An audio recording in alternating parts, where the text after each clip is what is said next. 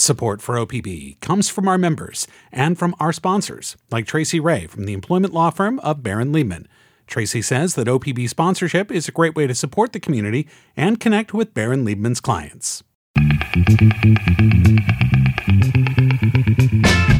This is Think Out Loud on OPB. I'm Dave Miller. Kwame Alexander has written 36 books, most of them aimed at young readers. Many of his books are novels in verse, with concentrated and condensed verses that build upon each other to create narratives.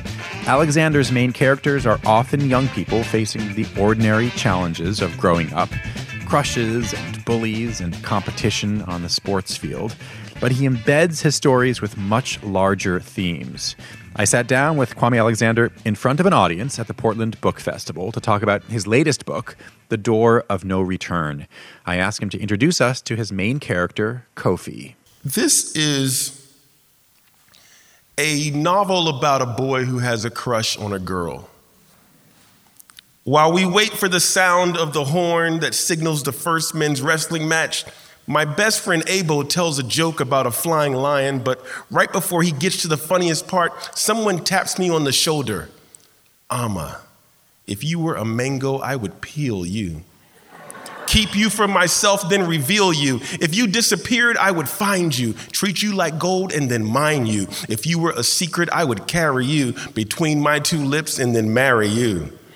It's what I want to say to the girl who makes my stomach wobble and my heart beat like a drum, but what actually comes out of my salty mouth is, Would you like some nuts? That's Kofi. Uh, it's not just Kofi. It's it is the struggle that a lot of your narrators, your young narrators go through. They're at a place in their lives where what there's a gulf between what they're feeling, what they're experiencing, what they're living, and what they are ready to express, what they're ready to say to the world. In this case, what to say to this, this beautiful girl. But, but a lot of your characters, they, they're not ready to, to talk to the world in the way that the words are in their brains. So true. Do you remember that feeling, that gulf? Oh, yeah. Like, I was not cool at all in middle school and high school and even college. Like, I didn't get cool till very recently. So. Can you say you're cool? Hey, I, I claim it. You, okay. but the thing that I always had was words. I knew how to make, I thought I knew how to make words dance on a page as a kid. Um, I thought that would make me cool. So the words always gave me confidence. I was able to find my voice to, to, to build that confidence. And so I think in a lot of my characters, words are the things that help them become confident, that help them find their voice, whether it be sort of the, the, the hip hop poetry of Filthy McNasty in the crossover, or whether it be the, the, um, the having to read the dictionary and knowing these big words in booked. So I think it's always about, you know, the power of words and how they can transform us into becoming who we ultimately want to be. Because you're an evangelist for for books and the word. That's one of your projects, right? I mean, it's both a mechanism in these books, but it's also the message. Yeah, you mean the books? You i mean you you want to make readers of people yeah yeah i do i mean it seems like you're it seems like you don't totally agree with what I've just said. Well, no, because when I hear that, I want to make readers mm. of people. I'm rem- it's, I've had a traumatic experience with my father who made who forced me to read the dictionary. Right? That's what I go back when I hear words like make. Mm. So I want to trick I wanna, I wanna like really, I guess make is a good word, Dave. I wanna make, I wanna make kids want to read. Like that's, I don't want, just want them to read. I wanna make them want to read. Yeah. You know, I, I Let's go here. I was gonna. I, I, I wanted to dig into the door of no return, but let's let's talk a little bit about this, and we can we'll get back to the new novel. There's a lot to talk to talk yep. about in this hour, because your it almost seems like you could have been created in a laboratory to, to uh, if someone if two people wanted to make a writer your father um, he was a, a, publisher he was a writer himself he was uh, a storyteller um, and a professor your, your mother was a school principal who taught english at a local college w- when i see those two things put together i think either they would make a writer or they'd make somebody who the last thing they wanted was to be in sure. the, the, the world of the written word. Was there a chance that that it was going to backfire, that, that their emphasis on books wasn't going to work? So I did not want to be a writer. I wanted to get as far away from language and literature as possible because I grew up with these verbomaniacs, as it were.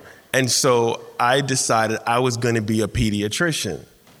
And so I went to this place called Virginia Tech, and um, two things happened to me at Virginia Tech. One, I encountered a course sophomore year called organic chemistry. And two, I had a professor sophomore year. Um, she was a visiting professor and a poet, and her name was Nikki Giovanni. So those two things converged. One's a push and one's a pull. Right. Yeah. And I decided I think I want to go back to this thing that I was sort of nurtured and molded and shaped to become that I was trying to get away from. And this happened, you really called it because from the time I was a, an infant, a toddler, they were molding and shaping me to become who I am. Um, so my mother would read to me Lucille Clifton's poetry, Nikki Giovanni, Langston Hughes. This is at age three. And, and my favorite book at age three was I used to run around the house in diapers. Was I in diapers at three? I guess. I don't know. I wasn't. You were spending all I your time. I used to run reading. around You the house in something, train. screaming my favorite poem that I wanted read all the time. Fox, socks, knocks, box.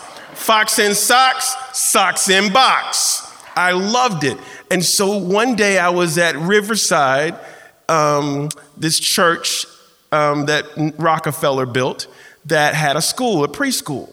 And I'm in school, and it's the end of the day, and I had built a house out of wooden blocks to show my mom who was gonna pick me up. But this kid kicked over my blocks. So I went up to him and I said, Those were my blocks that you flipped, lest you want a quick payback better fix my quick block stack. And he started crying. and when my mother came to school, the teachers were like, Mrs. Alexander, um, we have a problem. Your son Kwame is arrogant. He intimidates all the kids with his words. And my mother said, Thank you. so I was, I was molded and shaped. I'm like the, the, the literary Manchurian candidate. um, and so much so that my father now demands royalty payments. Could you read another um, short like, where do you go from there, right? Yeah. Push forward. It's only going to get better. Um, could you read um, uh, a poem, a piece of the new novel um, called Taken. It's from also early on. I think not that long after the the part that you you read before, and and, and this is um, soon after Kofi has been.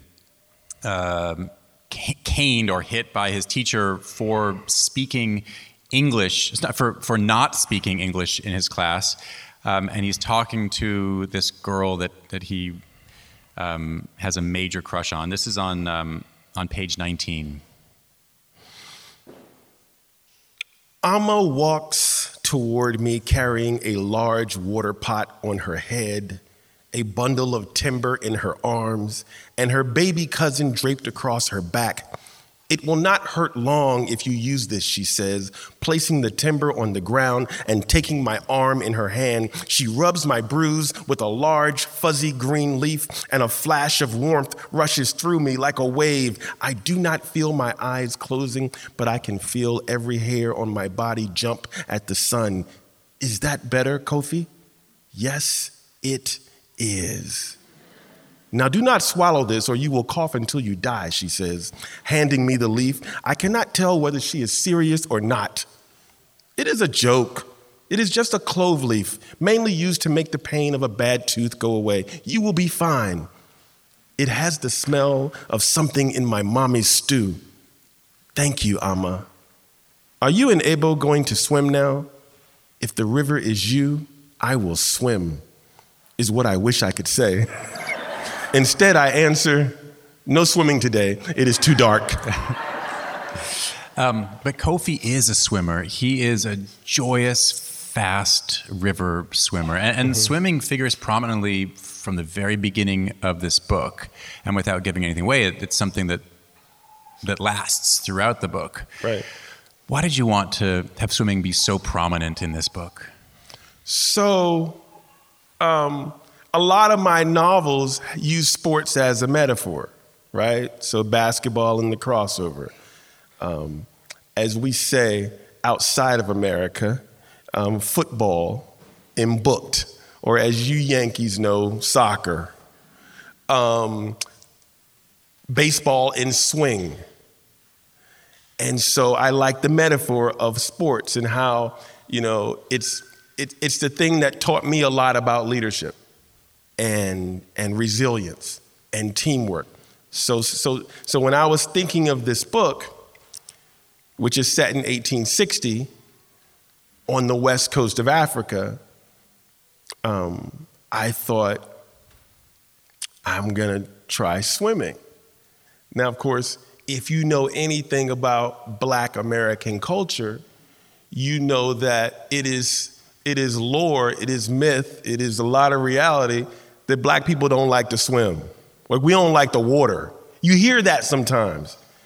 I went to Ghana numerous times, and on one occasion I was with Nikki Giovanni, and she and I were in a place called Cape Coast, which is on the Cape, um, the Gulf of Guinea, which feeds into the Atlantic Ocean.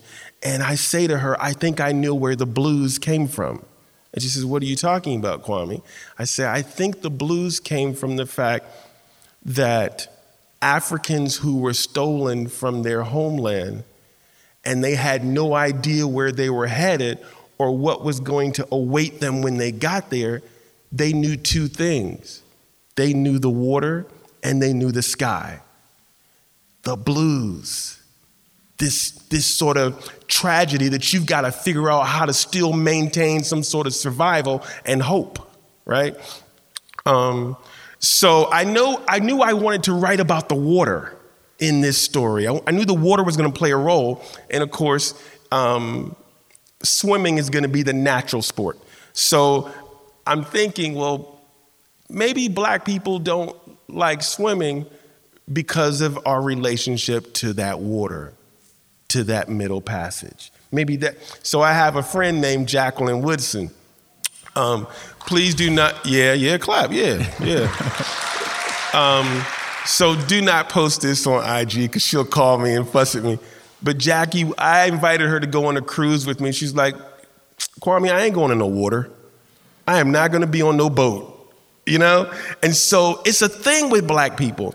Um, so I'm thinking I want to write about swimming.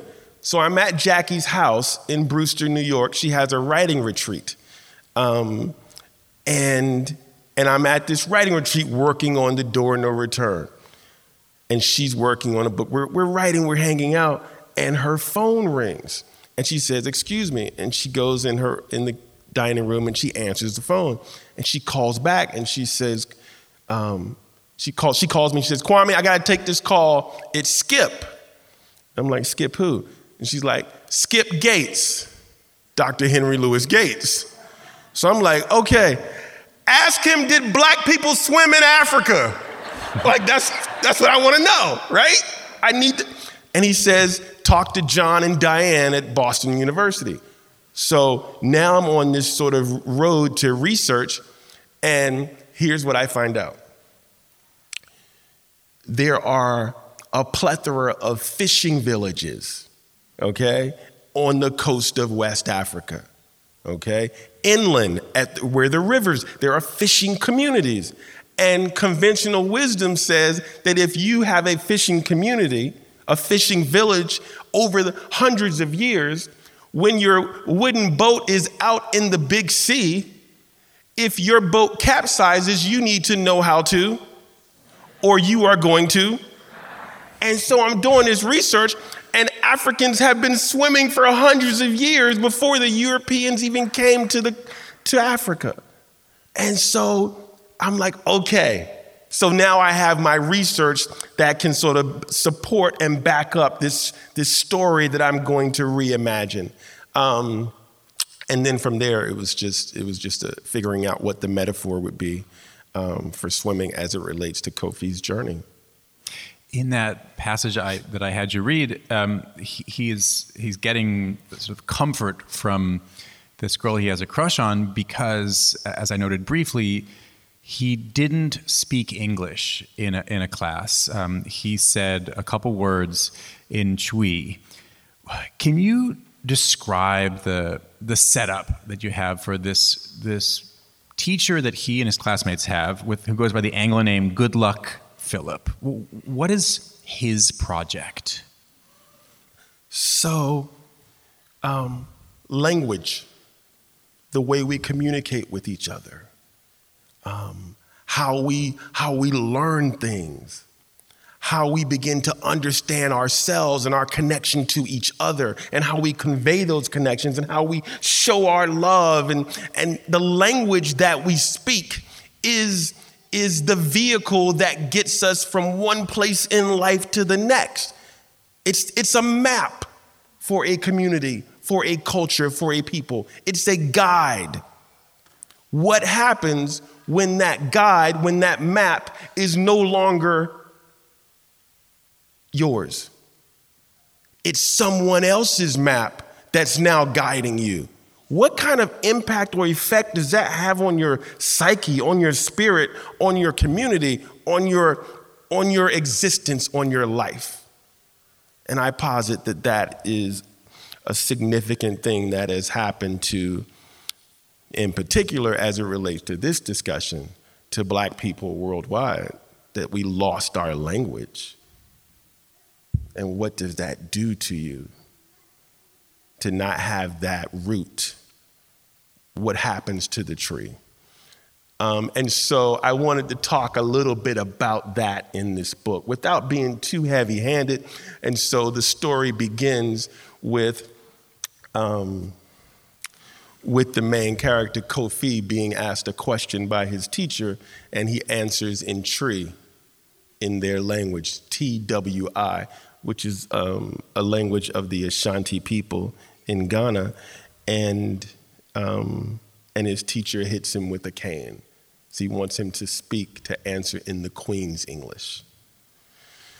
And so and so that's, that's sort of where that came from. I've been to Ghana 11 times, and on my first trip, um, I asked the children that I engage with to teach me how to count to 10 in Twi.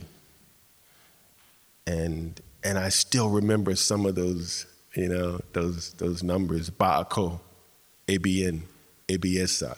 Like, I feel like it's just, it feels good to be able to say it you know? You ended up spearheading the effort, an effort to build a library um, in a village in Ghana. What prompted you to do that? Well, my first visit to Ghana was in 2012, and I um, I was it was it's a village in the eastern region of Ghana called Konko, and I was at this village with a friend of mine who was the queen mother, and I was reading to the children in the school. Was 200 kids in the school. And I was reading to the children from my first children's picture book. This was 2012. It was called Acoustic Roosters Barnyard Band. It's about a rooster that starts a jazz band with Duck Ellington and Miles Davis. Genius, isn't it? so I'm reading this book to these 200 kids who are all sitting on this red clay, and, and a rooster walks up beside me, y'all. It's like, it was the coolest thing. And so after it was over, um, I, the kids wanted me to read more, and so I didn't have any other books with me. So I asked the teacher to bring me a book, and she brought me this thick book called Introduction to Computer Technology.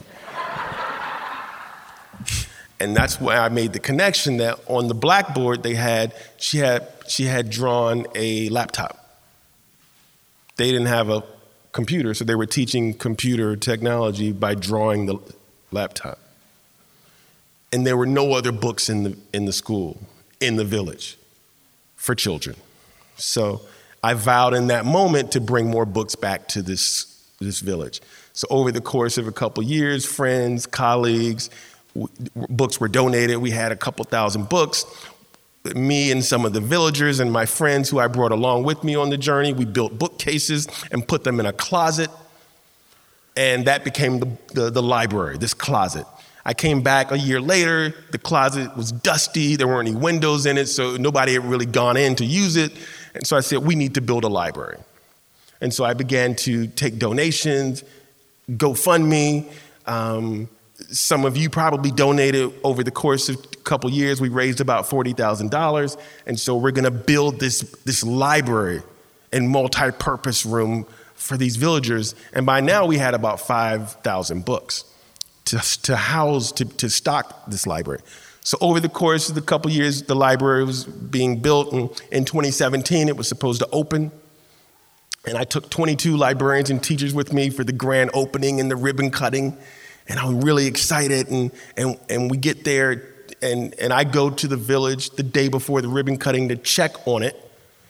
And, and the, there's no roof. And there's no floor, and there's no furniture and the library is maybe 40% done. And so now I'm freaking out. I call my mom. She says, Kwame, just have a ribbon cutting for version 1.0 of the library. So the next day, we all come to the village. The ribbon cutting goes well. Everybody sees the vision of it. And then after they go back to the hotel, I talk to the elders in the village and I say, um, Why weren't you all able to complete the library? And he says, it, it is okay. It will be okay. And I say, No, I just need to know why wasn't it done? We put a lot of money into this. And he says, Kwame, it'll be okay. And I say, Did you not want the library? And he says, Eh, we could have used a health clinic. And that's when it hit me. I never asked them what they wanted. I had gone in sort of with my Western intentions that I'm going to save my people. How many times have we heard and seen that? And I had that was a that was a wake up call for me. And um, a year later, we um, opened the Barbara Alexander Memorial Library and Health Clinic.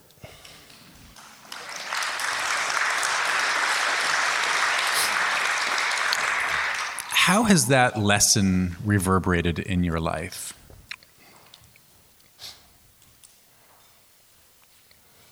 I mean, how is it reverberated? I try to walk through life as a willing participant, paying attention, being connected um, in an authentic and real way. I try to just, when I meet people, when I engage with folks, you know, I'm just really trying to be in the moment with them in that and paying attention and listening, right? And listening. Because I love to talk. Y'all can tell. But just trying to listen, that's so important.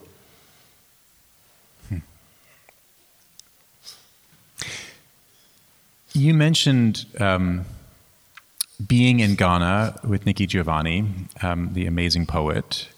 Um, are, what are the ways in which your visits over the years, over a number of years, to West Africa informed this new book?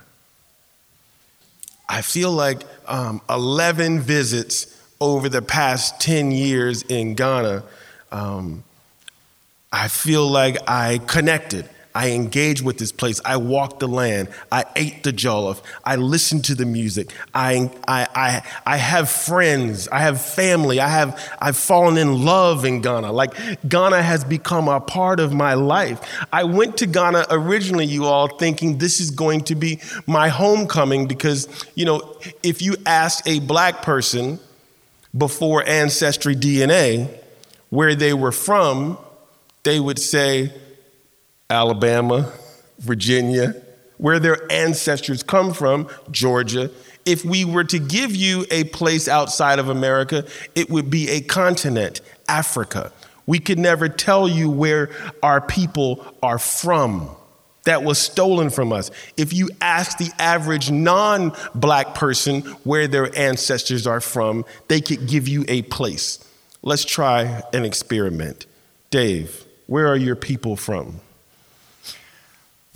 Lithuania and Turkey and Egypt and uh, Italy and on and on.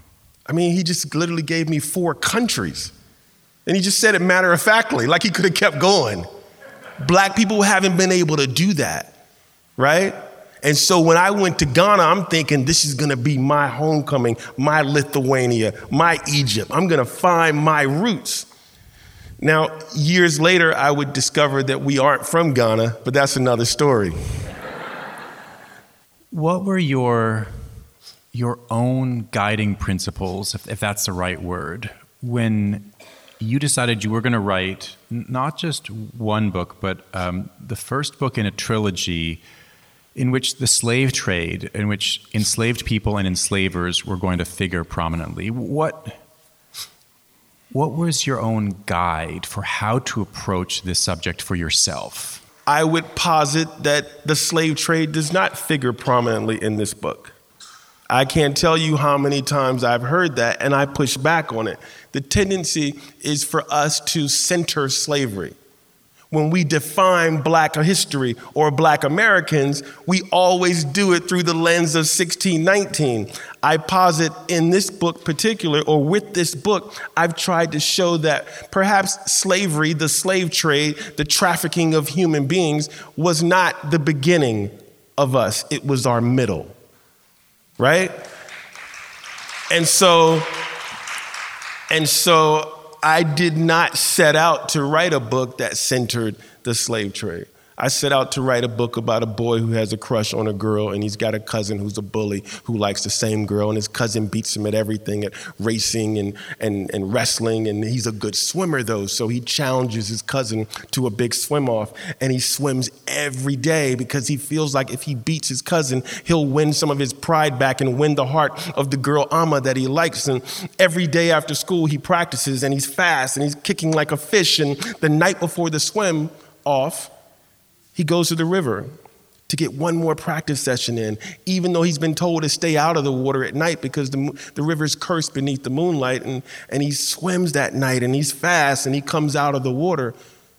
And what happens changes his life and changes history. What happens to him changes, it brings him face to face with the door of no return. The thing about the things that happen to him are not the things that define him. The things that define us are the things we do, the things that we are, the, the way we live, hope, dream, smile, dance, eat, love, live, die. Right? The things that happen to him are tragic things that happen to him, and we'll deal with that. So that would be my response to that. I will say this, Dave, that I had, it was the hardest book I ever wrote because I knew what was going to happen on page 302 you know, I knew where what was going to happen, and so I had to stop at times. Especially when I got there, I had to stop. I had to go for a walk in Regent's Park, or you know, or have some tea, or just take a take a step back because it is a challenging thing, and especially when you're trying to write a book that you know young people are going to read, and you want young people to read. And you, I tried to write this book in a way that my 14 year old daughter would not be totally devastated by reading it. At the same time, you don't pull punches.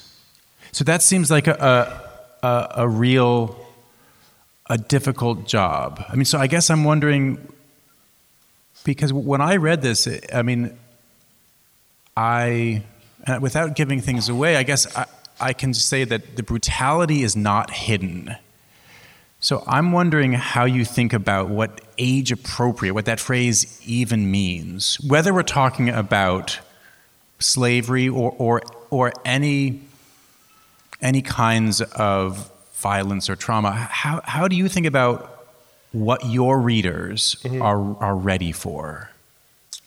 I think about what I was ready for when I was 12, when I was 11. I try to write books that I would have loved to have read and learned from when I was young. I try to write books that I can learn and love now as an adult. That's always sort of my North Star when I'm writing books. Has becoming a parent affected the way you think about this issue? About what kids um, are ready for, what young people are ready for? Yeah, it, it has. In fact, I remember asking my mom, um, when should I talk to my daughter about slavery? And, and she gave me two answers. She was like, either when she asks or you'll know. like, really? And, you know, I had had conversations with her that were, you know, um, that were very short, brief conversations with her about it when she was in second grade.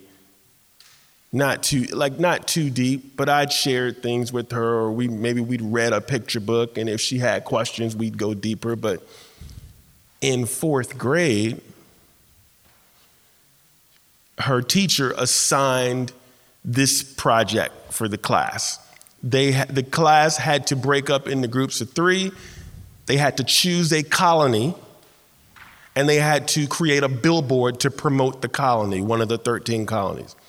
And my daughter was in a group with another black girl and a, and a white girl. And the white girl said, Let's do Virginia, and here, this can be our billboard. I've got it worked out. Welcome to great, wel- welcome to the Old Dominion, where our slaves are great. And so my daughter and her, her and the other black girl got a little upset about that. And so there was an argument. And they were taken out of the class, and the teacher, um, the teacher made, made my daughter apologize. And so I went to I went to I went up to school. We had a big meeting. The teacher the teacher's a white woman, um, young white woman, and she began to cry. And I felt so bad for her, but at the same time I realized that she had never been prepared or taught how to teach this. What are we doing when our in our education schools where we aren't preparing teachers to teach these difficult subjects? And so that's when we had the, the real in depth conversation and we began to be on this process. And in fact, I wrote a book about that experience that comes out on January the 4th. It's called An American Story. Part of the plot hinges on an internal conflict between different Ashanti kingdoms um, and the way that, that, that those conflicts were exploited and used by white enslavers. Um, I have seen in recent years white people say things like Africans took part in the Atlantic slave trade, so don't just blame white people. When I see those things, I, to me, it's almost like a flip side of all lives matter. This, this is more like all people do terrible things. Were you worried at all about fanning a kind of cynical flame? No.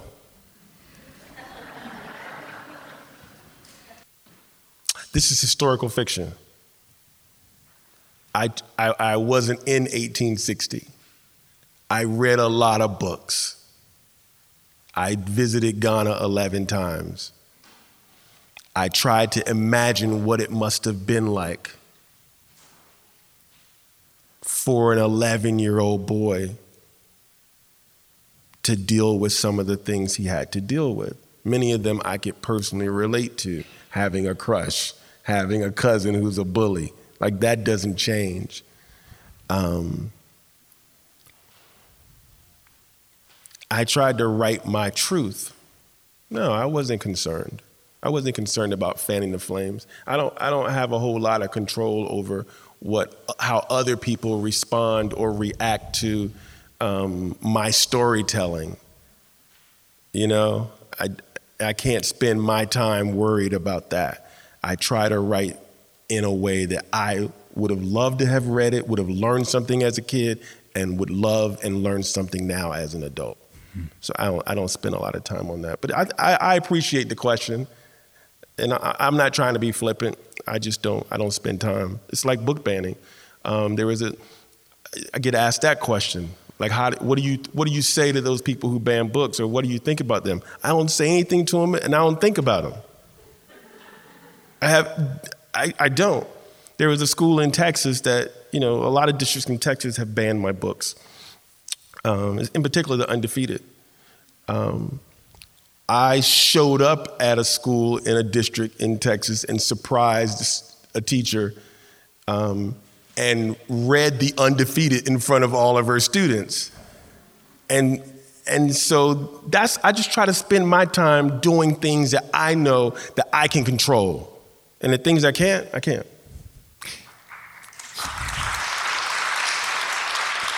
That's Kwame Alexander talking about his latest book, Door of No Return. We'll have more from that conversation after a break. From the Gert Boyle studio at OPB, this is Think Out Loud. I'm Dave Miller. Kwame Alexander is the author of 36 books, including An American Story, The Undefeated, and the Newbery Medal winning The Crossover. His latest book is the first in a planned trilogy that starts in what's now Ghana in the 1800s. It's called The Door of No Return. We spoke in front of an audience at the Portland Book Festival. At one point, I asked him about the preface to the book, where he says he wrote it for the me nobody knows. I asked what he meant by that. Well, it's, it's the same thing I was talking about before. When we think about black history, what do we think about? Let's throw some things out. Civil rights. Civil rights. Martin Luther King. What's that? Jazz. What's that? Sports. Like these are sort of, you know, all meaningful and relevant and significant and valid.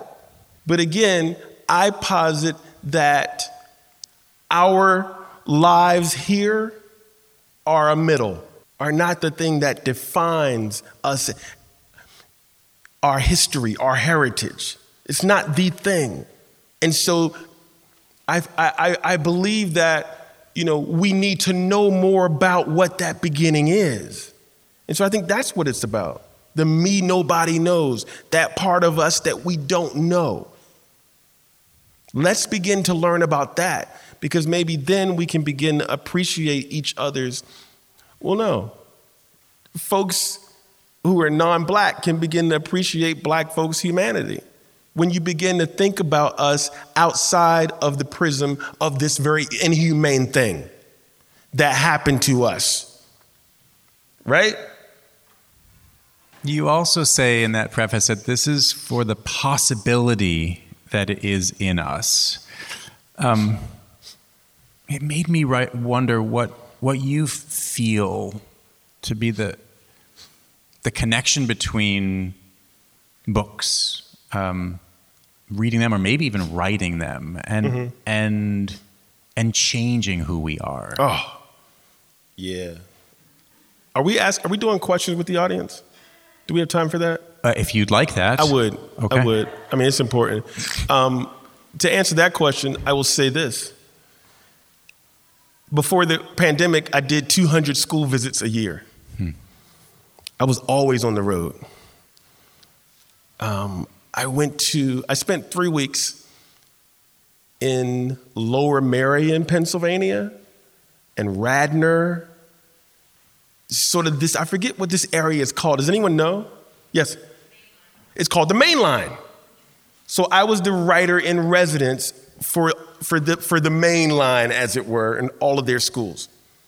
So, one of the things about the main line in 2015 and 2016 is that you could go, you could be driving for 10 or 15 minutes and see signs in people's yards that said Trump. Okay? Take that, take that for what you want. And so I'm about to go into this school, this middle school, and I'm thinking, oh, this is going to be interesting. Because these are the kids of the parents who were voting for Donald Trump. And so I go into the school and and I do my thing like I do in every school. I try to inspire, engage, um, empower, inform, and entertain all through words. And all these kids have read my books. And I finish my speech, and the kids stand up and they clap, and then I thank them, and I'm going off stage. And they say, Mr. Alexander, can you come back? Somebody calls me back. So I come back to the stage. Now, we talked about the library in Ghana, right? And the money I raised. I come back to the stage, Dave, and these, these two kids come up from the audience and they're holding this big check. And it's a check for $3,500 for the library in Ghana. And they say, We were so moved by your books, we wanted to do something to help you change the world one word at a time. We are more alike than we are different. If we can find a way to connect with each other, I posit that we already have the tools to do that. The books will do the work. But we can't, we got to make sure all the kids have access to all the books. Right? It,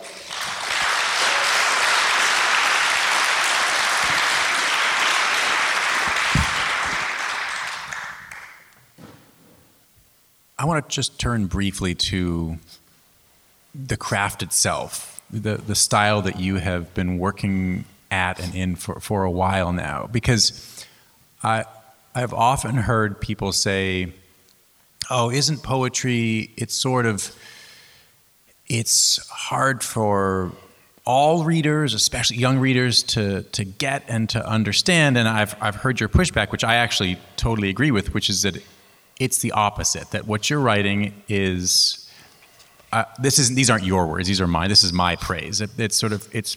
I find it to be propulsive and concentrated. Like you've taken the a version of prose, gotten rid of of half of the stuff that turns out was extraneous, and boiled it down in ways that um, that young readers, but readers of all ages, can sink their teeth into and can keep moving along with. As you said, it's a kind of trick. Um, so that's what that's what young people or your readers, whatever age, can. Um, that's what they can get out of what you're writing. I'm curious what you get out of this writing style. What what attracts you to it as a writer? I mean, I think it goes back to me being a three year old, right? And yeah, and being able to have access to just the right words in the right order, with the right rhythm that gets to the heart of the matter.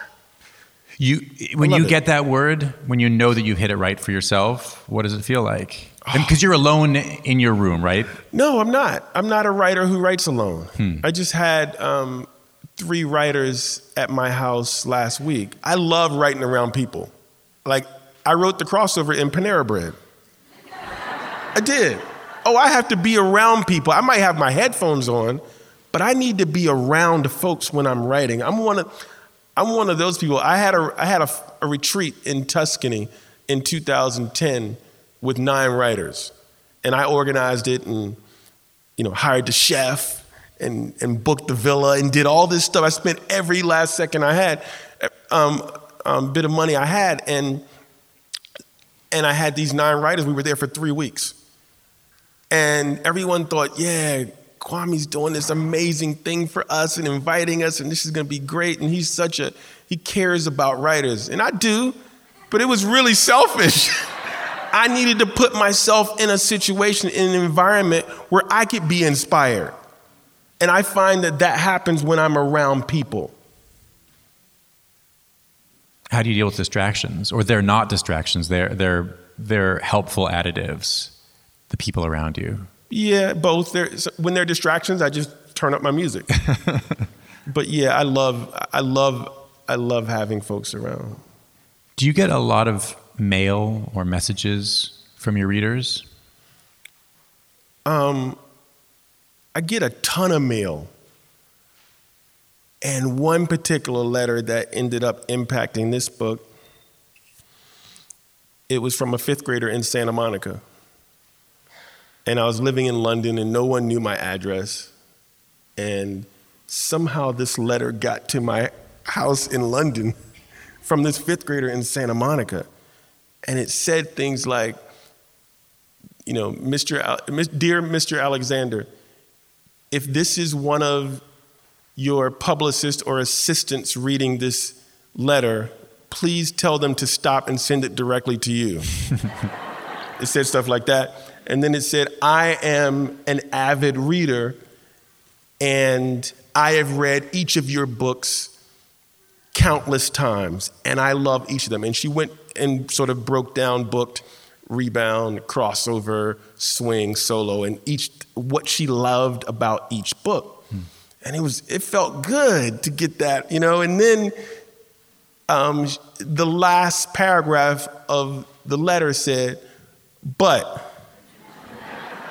I've been talking to some of my friends, and she listed her friends um, April and, you know, um, Soraya, and we have decided that it is a shame that you have never had a female lead character hmm.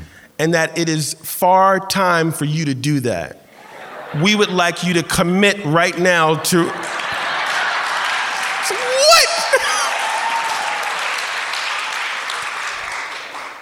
And then she ended it like her parents had to help her with this. She ended it by saying respectfully. so um, I just finished filming a TV series on Disney Plus based on the crossover. So over the past couple years, I've spent time in L- LA. So I was going to LA. So I showed up at her school. I showed up at her school and went into her classroom. And it was the most magnificent. I coordinated it with her aunt. Um, and, and, and, and it was the most magnificent thing. And so um, I, I get a lot of mail. I don't respond to a whole lot of it, but when I do, I, I, I do it big. Wait a minute. Okay. I, she must have thought it was awesome that you showed up, but she had a request of you. What, was, so, what, what was your response? Um, I probably was like, yeah, I can try. Yeah, I'll try. But my point in, in, in this is that you will see a female main character in the trilogy.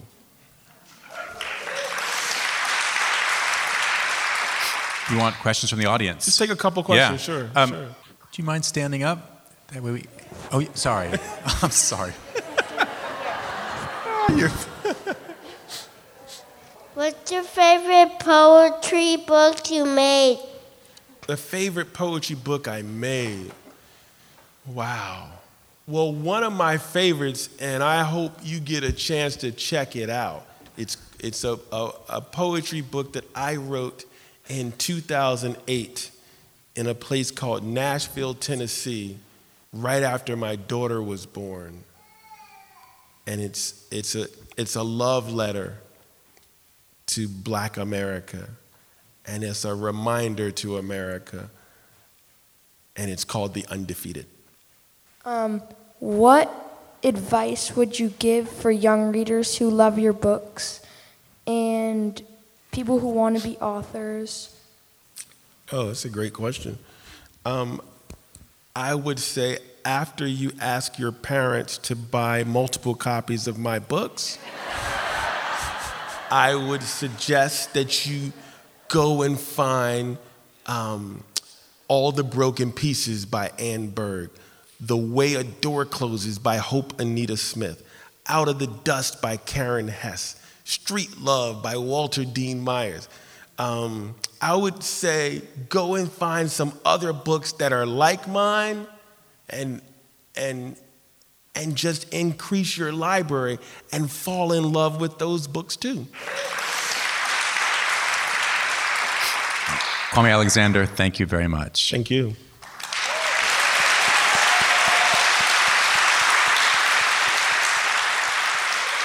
That was Kwame Alexander, the author of The Door of No Return. We spoke in front of an audience at the Portland Book Festival put on by Literary Arts. If you don't want to miss any of our shows, you can listen on the NPR One app, on Apple Podcasts, or wherever you like to get your podcasts. Our nightly rebroadcast is at 8 p.m. Thanks very much for tuning in to Think Out Loud on OPB and KLCC. I'm Dave Miller. Have a great day. Think Out Loud is supported by Steve and Jan Oliva, the Rose E. Tucker Charitable Trust, and Michael, Kristen, Andrew, and Anna Kern.